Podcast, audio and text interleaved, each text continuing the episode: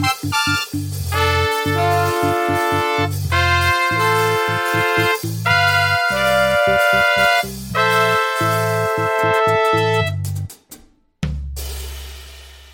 loady do do do do.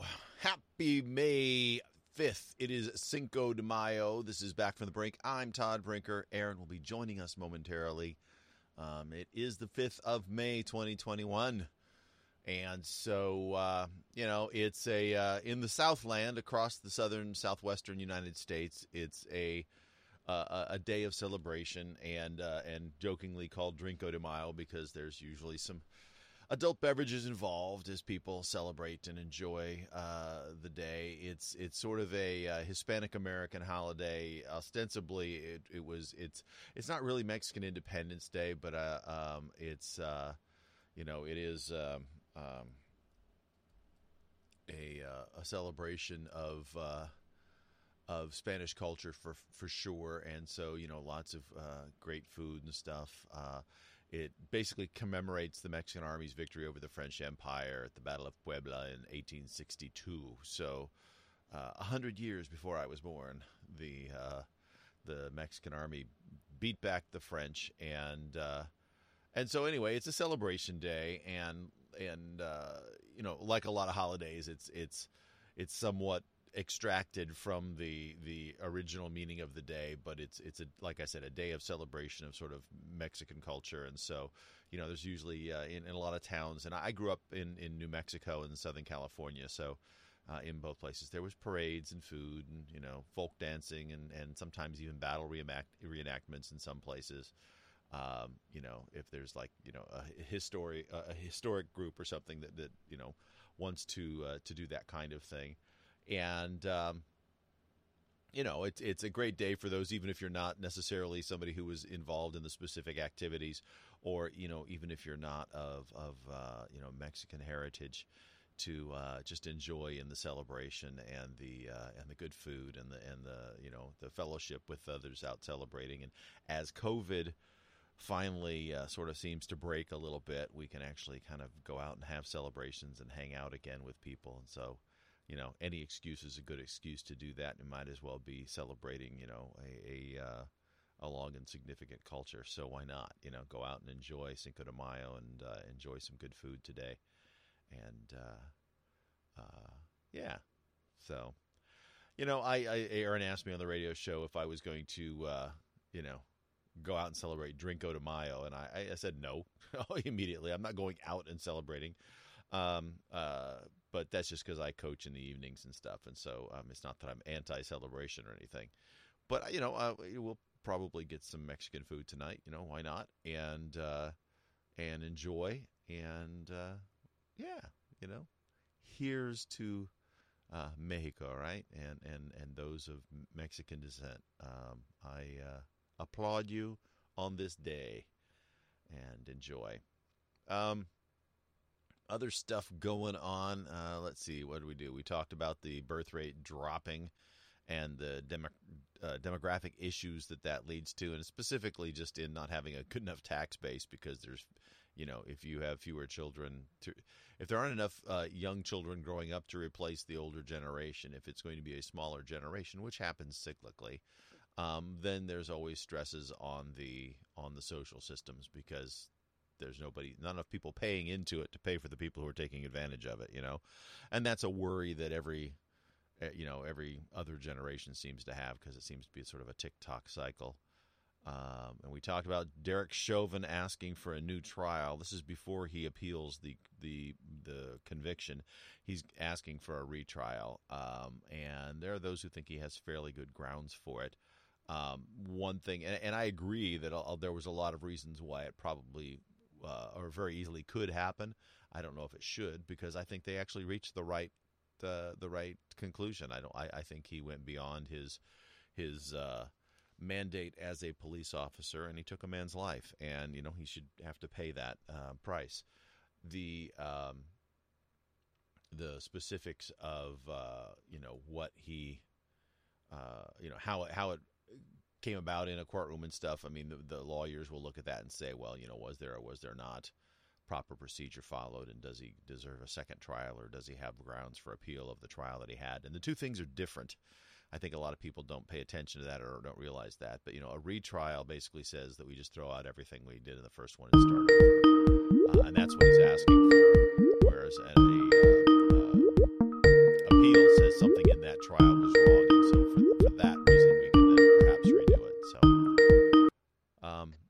hi, welcome, Hi. Aaron. How are you? So I was just kind of rehashing some of the news of the day. Um, so uh, something we didn't talk about that's been on my mind lately, ever since they had the uh, the NFL draft this weekend, news broke that uh, Aaron Rodgers is unhappy and wants out of Green Bay. And as a Green Bay fan, I'm a little not. I, there's this you know feeling in the pit of my stomach, like no, I don't like that. But uh, but even as much of a fan as I am of the team, um, I've got to say that you know his history has shown that he's a difficult guy to get along with. Um, I don't disagree that when you have a superstar, you should probably engage him a little bit more in like you know who you're going to put around him, and try to keep him happy. And they've apparently made very little effort to do that. They've pretty much said, you know, you play football, we'll decide on how to run the team, and you know, you do you, and we'll do us. And But- he has To me, that begs the question: Is he a perpetual whiner? Yeah, and I I don't know if he's a perpetual whiner, but it's very common for um, for the star quarterbacks in the league to uh, have some input on like you know you you interact very closely with receivers. So you know when we're deciding to keep or release receivers, maybe we should talk to you about it before we just make decisions, because Yeah. you kind of get a feel for who you work well with. And apparently they've released a couple people that he thought he really worked well with and didn't like the fact that they were getting rid of them um, and they never even asked him about it. They just did it, you know. And then he finds out, you know, when he reads the paper, it's oh yeah, so and so got cut, and he's like, what? Oh, yeah. I mean, literally, okay. in, in one case, he had like he he actually posted some positives about a guy that was a young guy who was second year on the team, how he really liked the guy and he was an asset to the team. And the next day, they cut him, oh my like- God. and it was like, dude, could you have talked to me about this, you know, a little bit, please? Um, and and it Well- just kind of irritates him. And you know, when you've got a guy that, that's that's you know his salary is a big chunk of the entire team's salary because he is such a superstar and such a standout. You probably should. I mean, I'm not saying kowtow to the guy, but you know, at least include him in the conversations and let him know what you're thinking is a little bit. Don't blindside him when he literally just, you know, heaped uh, praise on a guy that you then the next day cut. I mean, literally the next day. Um, so I understand his point of view, but I also I'm with you a little bit in that you know I mean there's been you know lots of rumors of him not you know having issues and not talking to his family for a long period of time, and um, and you know although he seems like he's kind of a fun guy. Of course, we don't know the person, right? I mean, you just see what you see in the news, right? But I mean, you know, he he likes Star Wars and he kind of geeks out on stuff, and he seems like he's a nice guy and has a lot of you know fun in that respect. But you look at him as a leader of a team; he's immensely talented as a quarterback. But as a leader of a team, does he inspire those around him to do their very best? And I would say that when you compare him to the best, being you know whether you like him or not, Tom Brady, uh, a man of the same era, Tom Brady's certainly had tons more success with you know arguably not as much talent. I mean, it's it's you know he's he's but his talent seems to lie in also inspiring his team. I mean, you know, he he's been phenomenal at that, and and so you could say, well, you know, is there maybe people don't like him that much? Maybe his personality is a little bristly, and so they, you know, as a leader, he's not as strong a leader, even though he's maybe physically more talented as a quarterback. Um, you know, Yeah. all that said, they should keep him. They're nuts if they don't if they don't keep him. And you know, if they decide to trade Aaron Rodgers, which I think is just a terrible mistake, they better get you know the whole house, the kitchen sink, the lawn, and you know, I mean, it better they better get like the most phenomenal trade ever for this guy because he's the reigning MVP. You know, and never in the history of the NFL has the reigning MVP MVP been traded. Uh, and only twice has the reigning MVP not come back to play for the same team, and that was both times that it happened. It was because the player retired from the league. You know, I just Yeah. you know they would Find a way to mend that fence. Sit down and talk to the guy and say, hey, you know, what is it that you need from us? What you know, how how do you want to be communicated to? And let's see if we can find some way to work and make everybody happy here because you know, and the team's been to the to the like the game the the the the um, uh, division playoff, literally the game right before the the Super Bowl, two years in a row. They're two out of the last three years. You know, I mean, they've been really good. So they're just not quite good enough to get that over that last hump. You know, and people who watched the game last year, a lot of them said, you know, they didn't get there because the coach made a bad call. In fact, I actually did a, a, a an online rant about the fact that the coach blew it.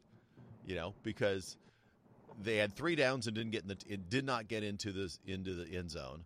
And so instead of giving him the fourth down, which he thought obviously he thought he was going to get four shots to get into the end zone, uh, instead of giving him the fourth down, they they just said, okay, we'll turn over the ball, and and they gave it to Tom Brady with time left on the clock at the end of the game. And it's like, that's stupid.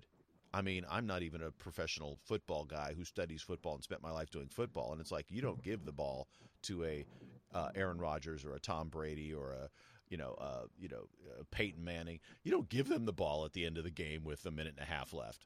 You don't. If there's any way to keep the ball out of their hands, you take it. You know. Yep. I mean, those guys find ways to win, and and you didn't trust your guy enough to find a way, and so you gave the ball to the other guy's quarterback, the other superstar quarterback on the field. You know, it just that was a bad bad call, um, and it cost them a chance at the Super Bowl. So,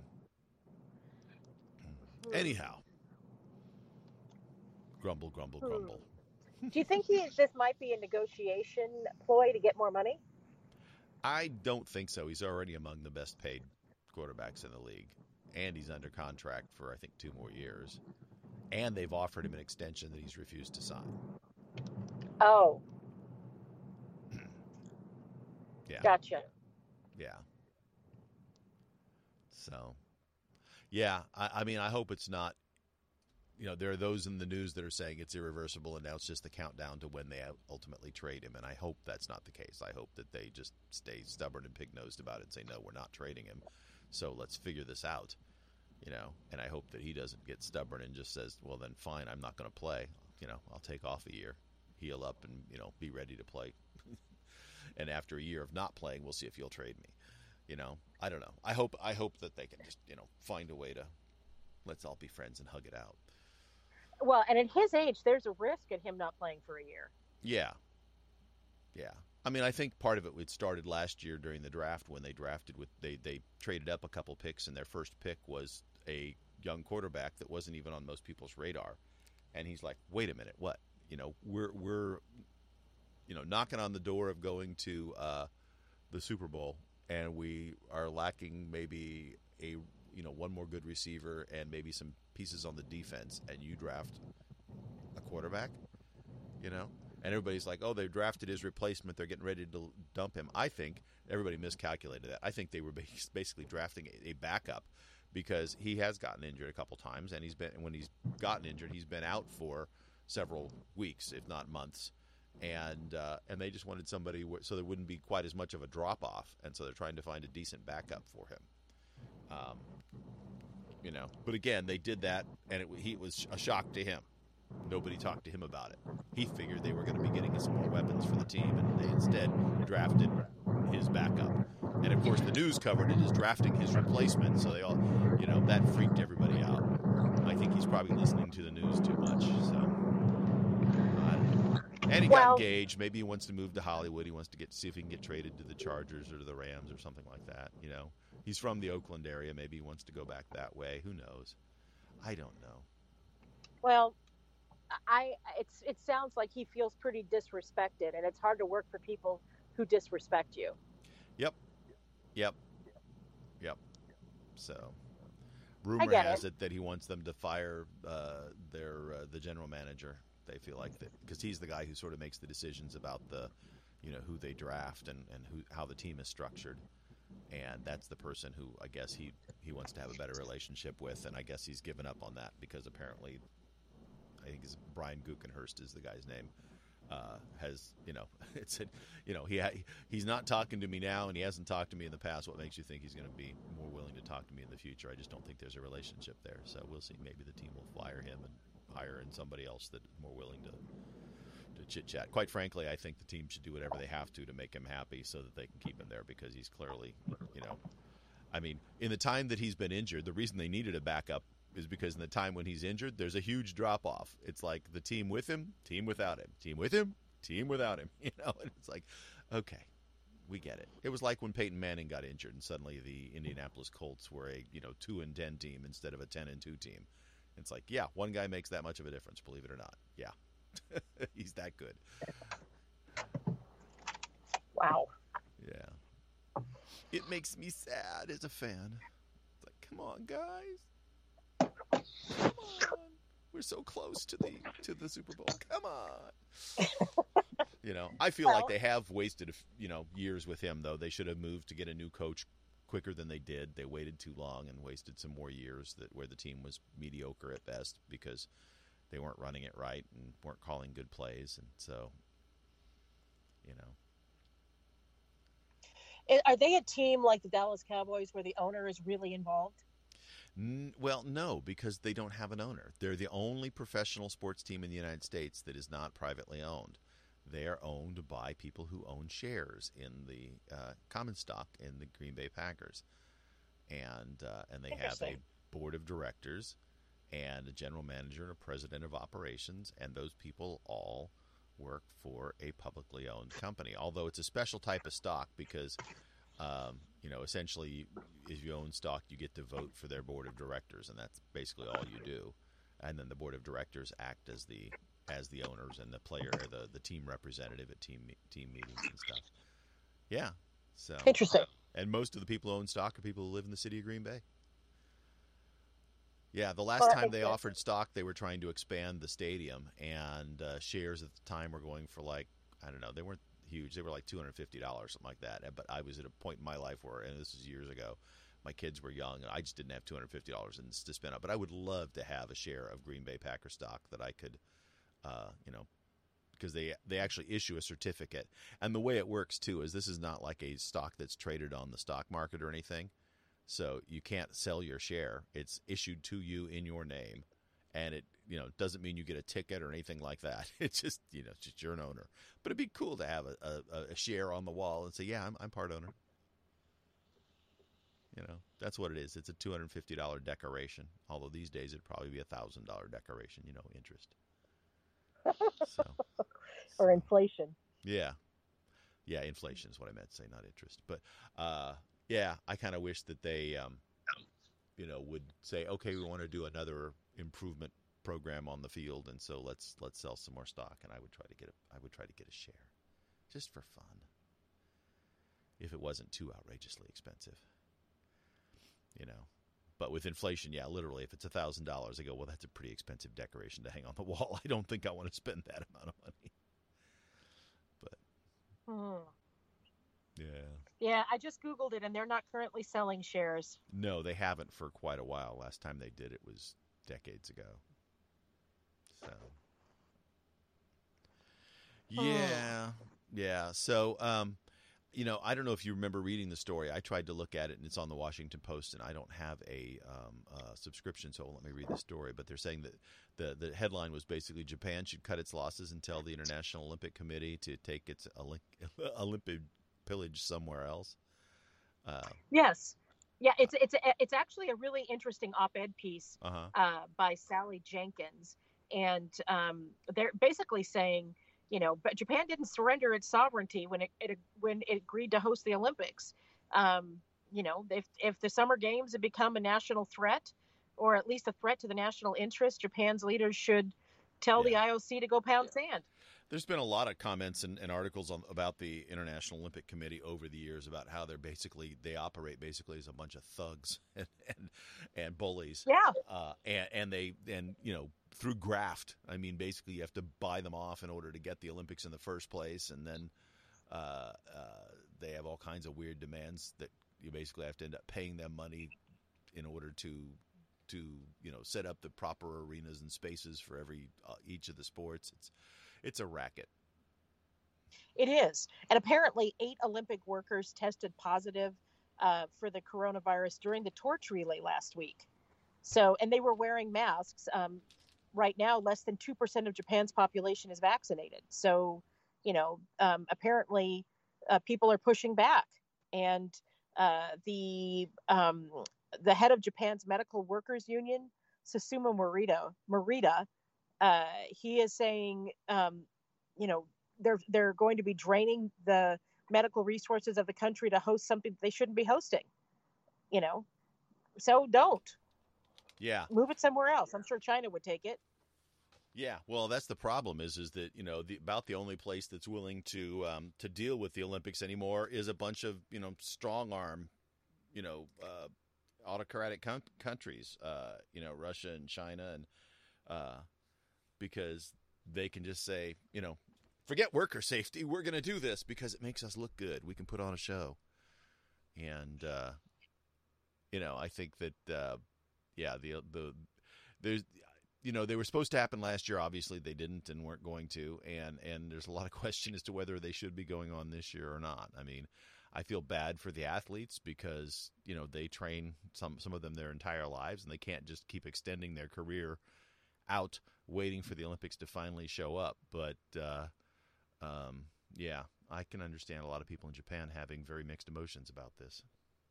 Yeah, and so and what do they do? Do they they um, quarantine people in their in their dorms when they're not competing testing them every day you know all of what does that cost for all of that mm-hmm. infrastructure mm-hmm. to make that happen? And yeah. and yeah the, the japan has spent a fortune um, yeah, over getting, and above the regular the, ridiculous costs of doing it right? Exactly. Yeah. Exactly. You know yeah. so you know I, I i don't know. I mean do you have the athletes all get there a month early so that um, that they can you know make sure that nobody has COVID and I mean, mm. I, I, you know what or you, you fly them in like so, the day before their race and fly them back out, you know, so that they don't stay. You know, that's the other way yes. to do it. I guess is like in and out as quick as you can. Don't. but then anything, how would you do that? There's only so many runways. Yeah, yeah. there's only so many runways. Yeah.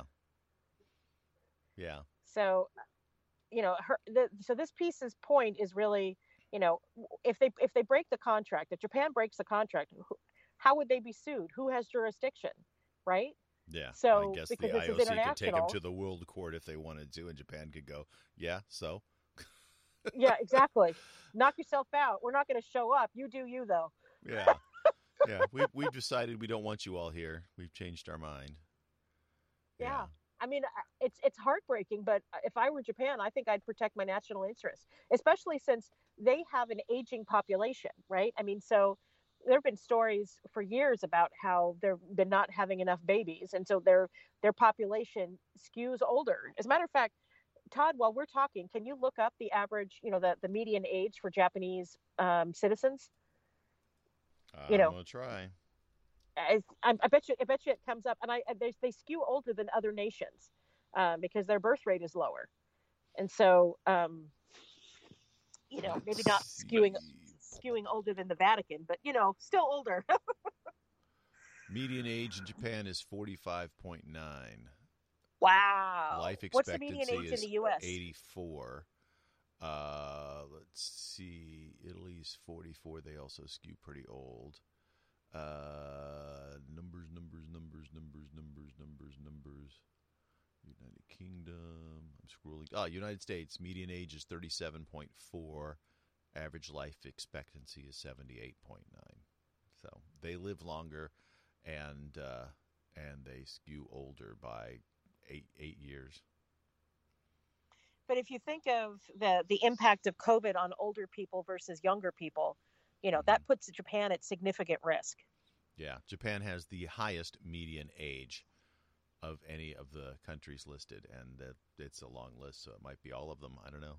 Looks like it's at least uh, 150, so it's not all of them, but so quite a few. Uh, population under a, the age of 20 is 17.1, and in the United States, it's 25. Wow. So, um, Tokyo's original budget for the uh, getting getting prepared for the Olympics was seven billion dollars. Um, uh, they have now spent four times that. So, you know, and the point here is in this one of the many points that she makes is stop throwing good money after bad, it's still going to be a lose for you. Yeah. You know, cut your losses. At this point, they're going to rue the day no matter what happens, right? Yes. And apparently, Rio, they were 352% over budget. So they, is that a, is that a, an, an indication of, of ridiculous cost or an indication of really bad budgeting, or, or maybe a little bit of both?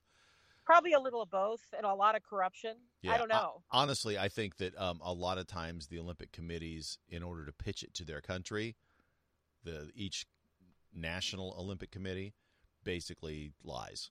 They make it sound like it's going to cost less and bring in more money than it'll actually bring in in order to get your country to go for it and then and then the, you know then this happens right? Now of course nobody anticipated covid happening which is just you know throwing everything off but um but you know i mean it's it just it's sort of a, a, a, an ongoing meme with the olympics is that every country that hosts it uh ends up losing you know tons of money. In fact that was the thing that made mitt romney's career right is that he pulled off an olympics that didn't you know bankrupt the state that it was being hosted in when they had the winter yes. olympics in uh, in utah Yes. It's like, hey, somebody could actually run a big event like this and not and not lose money. Imagine that. Yes. So, that yes, you know, that he uh Park City, right? That was his claim to fame. And he was brought in late if I if I remember correctly because they were not doing well and he right. was brought in to fix it and he did. Yeah, he yeah, that's exactly it. They were they were trending the way most Olympic uh, uh, uh, national Olympic committees go in that everything was going south on them and they were looking at huge cost overruns and things not being ready and they called him in as sort of the guy and and he got everything set straight so so um Go interesting Mitt. and for that yeah, he gets right? booed you know now he gets booed because he because he yes. doesn't he doesn't stand on stages and go President Trump was the best president ever, and the, Olymp- the, the and his and his election was stolen. If he doesn't say that, he gets booed. True. So um, apparently, over the past 20 years, um, so that the IOC is having a hard time finding host cities. Um, mm-hmm. Over the past 20 years, other potential hosts have dried up. Among those who have wisely said no, Barcelona, Boston, Budapest, Davos, Hamburg, Krakow, Munich, Oslo, Rome, Sto- Stockholm, and Toronto. And their point is, you know, that that until this this the way that this is handled is fixed, um, you know, the graft and corruption is eliminated, um, it will never be. Yeah. You know, you'll you'll, ha- you'll it'll get harder and harder to find cities who are willing to host. Yeah. Well, and I know that they had done some reform of the Olympic Committee because there had been it had been so bad. But apparently, I mean, it, it's apparent that it continues to be bad. That yep. you know the reform is in air quotes. So yes, so all the Olympics are going to be, going to be held in China from now on. yeah. Just you know, I, honestly, I, I'm surprised that somebody hasn't said, you know, okay, the Olympics started in Greece. Let's build a great facility and everything in Greece that's designed specifically for it, and let's just do it there every year. You know, and, yeah. and if it's not Greece, then pick someplace else. But you know, because that's the history of it, you know, why not Greece? And just say we're going to build it yes. once, and we'll do it with with donations worldwide and that will become the Olympic place, and everybody will go there every year to that place to do the Olympics. Yeah, know? except that people would say that's too Eurocentric and whatever. Well, they I started it, you. you. know. I mean, it was like you know they did. It's like I'm, I'm, not. They I'm did. not picking Greece because I like Greece. You know, I mean, not that I dislike Greece, but it was. It's like you know they started it. You know, if we were going to go like let let's you know build giant bodies with animal heads on them then and, and do that as a competition, I would say let's do it in Egypt. They were the ones who did that first. Yes. you know? competitive it's statuary, competitive statuary with animal heads. Let's do it in Egypt. you know, I mean, why not? Yeah. Hey, I like yeah. this story about this um, this uh, cleaning woman. Uh, you know, as somebody oh my we, gosh, I we would call her a maid in the United States, but uh, in in uh, in the UK they refer to them as cleaners. Uh, here are cleaners the guy who comes in after the uh, the hitman, right, and cleans up the. but uh, but there, a cleaner is the maid, and uh, this this lady Julie Cousins, she's sixty seven years old, And after she uh, uh, she decided to leave her job at this bank, she left a note for the bank manager, who apparently had been pretty ugly. And she go and she left this note that said, "I've left the job after the way you dressed me down in the office. It was nothing more than aggressive and cruel. But that's a reflection of your character, not mine. So going forward, please, all of you remember, in a world when you can be anything, be kind, because you are all no better than the cleaner." And beautiful, uh, right? Yeah, yeah. And uh, so she she decided to retire, and you know she's sixty seven. She'd been doing it for uh, thirty five years, so she was due to retire. But n- what a beautiful way to to sort of tell the person who's been ugly that you know what that's not necessary. And apparently, um, her son then um, uh, tweeted out what she had said, you know what what was she had done, and it's been picked up by hundreds of people expressing support and um, and sharing that story, and it's kind of gone viral on Twitter. So good, you know, it's nice to hear a good thing and somebody, you know, just saying something as, as direct and honest as that is like, you know, there's no reason to be that ugly to people. Be kind. I um yeah. I remember when I was yes. in college, I worked for all of three weeks at a Wendy's and uh, quit by handing in my uniform through the drive-through. So that I wasn't the best employee in the world, but they they were terrible. they had some retirees who worked there, and they had this you know uh, night manager who was running the place, who was you know in his early twenties. And he, he had no business managing people. Nobody had trained this guy, and, and he was he would just shout and bark at people, you know. And I thought, how humiliating for this this you know uh, 60 to 70 year old woman who's in there working to have this this young kid yelling at her as if she was you know nothing and expendable and just treating them awful. And i thought you know i, I don't want to be here. I don't want nothing to do with this place. So i had started looking for another job uh, almost the second that i got hired there. I took it because i just needed some money.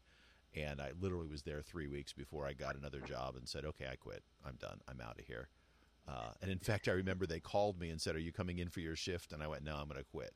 And there was a long pause, and they said, um, uh, "You know, you, you, well, we've got your paycheck," and I think it was like sixty bucks. And I went, "Yeah, okay." So, and then because well, we we need our uniform back, and I went, "Okay, fine. Then I'll come get my paycheck and give you a uniform." And I literally went through the drive-through and handed them the uniform and asked for my paycheck through the drive-through because I didn't want to go into the building, and, which was terrible terrible, terrible. I mean, you know, they always tell you, you know, don't burn bridges when you quit, and I shouldn't have done that. But I was young and immature at the time too. But the way he they treated people there was just so bad, so bad. Yeah, there's nothing. There's nothing as humiliating than as being dressed down in public. Yeah. And um, uh, apparently, that's what this manager did. He, you know, you yeah. dress you down in in an ugly way, and you know, if you if there's something that you want done differently, then you know then then ask yeah. them to, to do it differently. And and sometimes with employees you do have to be firm and yeah. they may see that as mean but you you know it doesn't mean that you scream at them in front of customers. I mean exactly. for crying out loud. Yeah you know there's that old adage praise in public and correct in private you know? Yes. And and uh, and that's you know just a good rule of thumb when you're when you're managing or coaching or whatever you're doing when you're in, you know dealing with people just remember they're human beings. Holy moly you know. Um, yeah. You know, and I remember the the manager in this place basically just you know dressing down and shouting out people, you know, when they're supposed to be training them. So this person doesn't know how to do what they're doing. You're supposed to be training them, and their idea of training was to shout at them and tell them, "No, that's not right." Well, that's and, effective. Yeah, I'm like, wow, that's brilliant training. Who trained you? If your goal is if, if your goal is to paralyze them so they're so afraid to make a mistake that they won't do anything that's how you do it. Yeah. Yeah. Yeah it was sad. Sad sad sad. So. So you know this is one of my favorite times of the morning. So I, uh, as I pull into my driveway, as we finish the podcast, it's kitty and I've time. got a, a bl- I have a black cat in my lap. Life is good. The mighty, mighty Pharaoh. Speaking of Egyptians. exactly. Yeah. Exactly. and the little kitties want to be his friend. They want to play with him. They want to cuddle with him, and he won't have anything to do with them. He's like, "Get away from me, kid! You bother me." Yeah, Exactly, like yeah. Foghorn Leghorn. Yeah.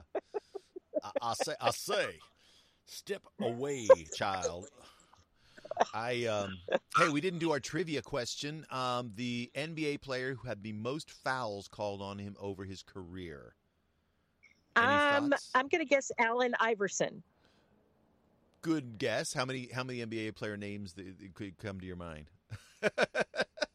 I'm actually surprised Allen well, Iverson came to your mind um, uh, for not being a basketball fan. But uh, no, Kareem Abdul-Jabbar. Shut up. Yeah. Really? Yeah. The NBA's leading uh, career scorer is also the leading um, foul getter. Now you think about it, he's a big man, so he played in the middle center. So a lot of times when people would come in to to try to shoot, he was there blocking, and and so very often he would be bumping them out of the way. Uh, and so he would get a lot of fouls called. And he played for 20 years, so that has a lot to do with like when you have career numbers. You know, how long was your career? He played 20 years. So, but yeah, he's the leading foul getter as well as the leading scorer in the history of the NBA. Huh. So, well, I didn't know. I learned something, something today. to think about. I didn't know either, and I'm a Laker fan and a Kareem fan, and so um, yeah, I didn't know that. But uh, yeah, Kareem Abdul-Jabbar is the man o fouls. So yeah, I mean, you think about it, though his position, the center position, I think is prone to getting a lot of fouls called on him. Just the way, especially during the era that he played, because there was a lot of like driving to the basket, and these days, you know, driving to the basket is is is still a big part of the game, but it's maybe a slightly lesser part of the game, and that's because and the big man isn't in the center as much; they're pulled out to the edges because of the three point shot. And so, a lot of the way the game is played today, it's sort of an inside out game where uh, you either take a three point shot or you drive to the basket because everybody's come out to the perimeter to guard people out on the perimeter to, so they don't get those three point shots. And then you can, if you can get around a guy, you got a fairly clean shot into the basket. So there's less likelihood of a center getting being there to try to stop you. You know, I say that, and there, you know, certainly some big guys that manage to fade back to the middle and block a lot of shots still. But uh, but the game has changed significant significantly since um, Kareem retired. So, so it's a record that may not so, be broken. I am really glad at this moment in time that we do not live on the East Coast. And I say this because they're about to be invaded by trillions with a T, trillions of cicadas, yeah. which are loud, black, red eyed insects. Yeah. yeah. I tell you what, if you have difficulty uh, visualizing trillions of dollars when we talk about the budget, step outside. in the next couple there weeks. There you go. In the East Coast and go, how do you feel about the bugs right now? Yeah, because because yeah, they they will make their presence known because they are loud, and uh, yeah, yeah, are these the the like the 17 year ones that pop up only every 17 years? Yes, I think so. So this Such is this is Brood cycle. X. Yeah, it is, and it is yeah, 17 years. Um, apparently, there are many broods of periodic cicadas mm-hmm. um, that appear on rigid schedules. Um, this one is of the largest and most notable. They'll appear in 15 states from Indiana, Indiana to Georgia to New York and they're coming out now en masse in Tennessee and North Carolina. So when the entire brood emerges, backyards can look like undulating waves, and the bug chorus is a lawn is lawnmower loud. So, yikes! They will mostly come out at dusk, um, uh, to try to avoid anything that wants to eat them. They will squiggle out of holes in the ground. They'll climb up trees, or anything vertical. Um, mm-hmm. Um, once off the ground, they shed their skins and and try to survive that vulnerable stage before they become dinner to a host of critters, including ants, birds, dogs, cats, and some intrepid humans. Yuck.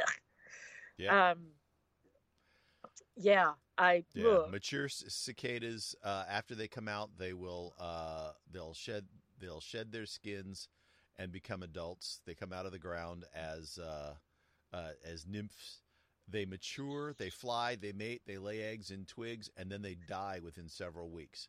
But for several weeks, the the the the world will be alive with the sound of music.